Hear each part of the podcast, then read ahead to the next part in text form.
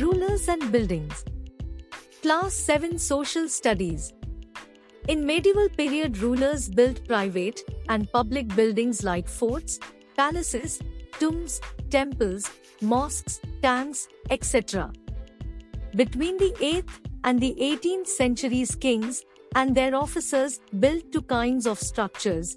The first were forts, palaces, garden residences and tombs, and the second was structures meant for public activity including temples, mosques, tanks, bazaars, etc. Merchants and others also carried out construction activity. They built temples, mosques and wells. The technologies used in the monuments are unique. It requires sophisticated skills in making a large room with an elaborate superstructure. Rulers expected to win the praise of their subjects. Merchants and others also carried out construction activity. They built temples, mosques and wells. The technologies used in the monuments are unique. It requires sophisticated skills in making a large room with an elaborate superstructure. Between the 7th and 10th centuries, architects started adding more rooms, doors and windows to buildings.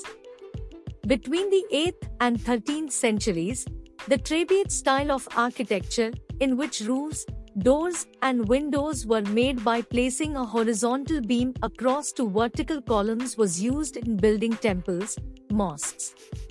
The early 11th century temples were decorated with elaborately carved sculptures. And the temples had shikhra too. From the 12th century, to technological and stylistic developments came to be noticed. Firstly, the weight of the superstructure above the doors and window was sometimes carried by arches. This architectural form was known as arcuate.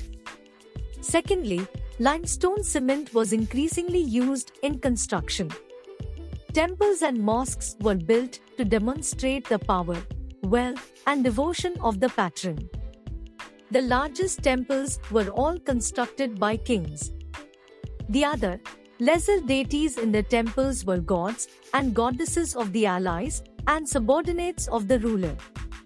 According to an inscription, the Raj Rajeshwara temple was built by King Raj Rajdeva for the worship of his god, Raj Rajeshwaram. Here, it is worth mentioning that the name of the ruler and the god are very similar. The king took the god's name because it was auspicious and he wanted to appear like a god. But Muslim sultans and pashas did not claim to be incarnations of God. However, Persian court chronicles described the sultan as the shadow of God. Why were temples destroyed? Since kings built temples to demonstrate their devotion to God and their power and wealth, they attacked and targeted these buildings when they attacked one another's kingdoms. In the early 11th century, when the Chola king Rajendra I built a Shiva temple in his capital, he filled it with prized statues seized from defeated rulers. Engineering skills and construction. Monuments provide an insight into the technologies used for construction. Between the 7th and 10th centuries, architects started adding more rooms, doors and windows to buildings. Roofs, doors and windows were made by placing a horizontal beam across two vertical columns, a style of architecture called Trebbiad or corbelled.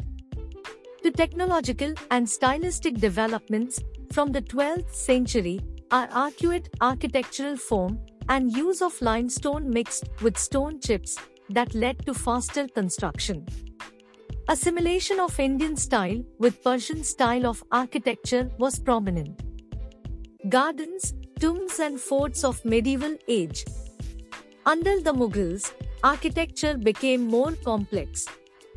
Babar, Humayun, Akbar, Jahangir and Shah Jahan were personally interested in literature, art and architecture. Babar got gardens called Chahar Bagh, known as four gardens built in Kabul. They were further constructed in Kashmir, Agra and Delhi by Akbar, Jahangir and Shah Jahan. Akbar's architecture is visible in his father, Humayun's tomb. Under Shah Jahan, Mughal architecture was fused together in a grand harmonious synthesis. The ceremonial halls of the public and private audience, Diwan-i-Khas and Diwan-i-Aam, were carefully planned. Shah Jahan adapted the Chahar Bagh technique in the layout of the Taj Mahal, the grandest architectural accomplishment of his reign. Expansion of structural ideas. As construction activity increased between the 8th and 18th centuries, there was also a considerable sharing of ideas across regions. In Vidyanagar, for example, the elephant stables of the rulers were strongly influenced by the style of architecture found in the adjoining sultanates of Bijapur and Golconda. In Brindavan, near Mathura, temples were constructed in architectural styles that were very similar to the Mughal palaces in Fatehpur Sikri. The creation of large empires that brought different regions under their rule helped in this cross-fertilization of artistic forms and architectural styles. The Mughals adopted the Bangla Dome in their architecture. Rulers offered patronage to the learned and pious people. Rulers also built tanks and reservoirs and got praise. Sultan Duttmish won universal respect for constructing a large reservoir just outside Delhi-i-Kurna. It was called the Hanji Sultani or the King's Reservoir. Kings built temples, but they often looted them while attacking one another's kingdoms. In the early 11th century, when the Chola king Rajendra I built a Shiva temple in his capital, he filled it with prized statues seized from defeated rulers. Sultan Mahmud of Ghazni attacked the temples of defeated kings and looted their wealth and idols. Under the Mughal rulers, gardens, tombs and forts were built. Babar was interested in planning and laying out formal gardens, placed within rectangular walled enclosures and divided into four quarters by artificial channels. These gardens were called Chahar Bagh, known as Four Gardens, because of their symmetrical division into quarters. During Akbar's reign, tomb architecture became important. His architects turned to the tombs of his Central Asian ancestors, Timur. The central towering dome and the tall gateway, Pishtik, were important aspects of Mughal architecture, first visible in Humayun's tomb. During Shah Jahan's reign, huge construction activity was carried on in Agra and Delhi. Shah Jahan's audience halls were specially constructed to resemble a mosque. He adapted the riverfront garden in the layout of the Taj Mahal. Here, the white marble mausoleum was placed on a terrace by the edge of the river, and the garden was to its south. Shah Jahan developed this architectural form as a means to control the access that nobles had to the river. In the new city of Shah Jahanabad that he constructed in Delhi, the imperial palace commanded the riverfront.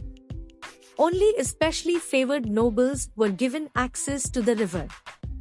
The Mughal rulers were particularly skilled in adapting regional architectural styles in the construction of their own buildings. In Bengal, the local rulers had developed a roof that was designed to resemble a thatched hut. The Mughals liked this Bangla Dome.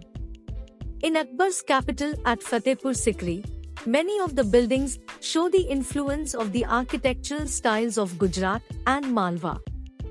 Thank you.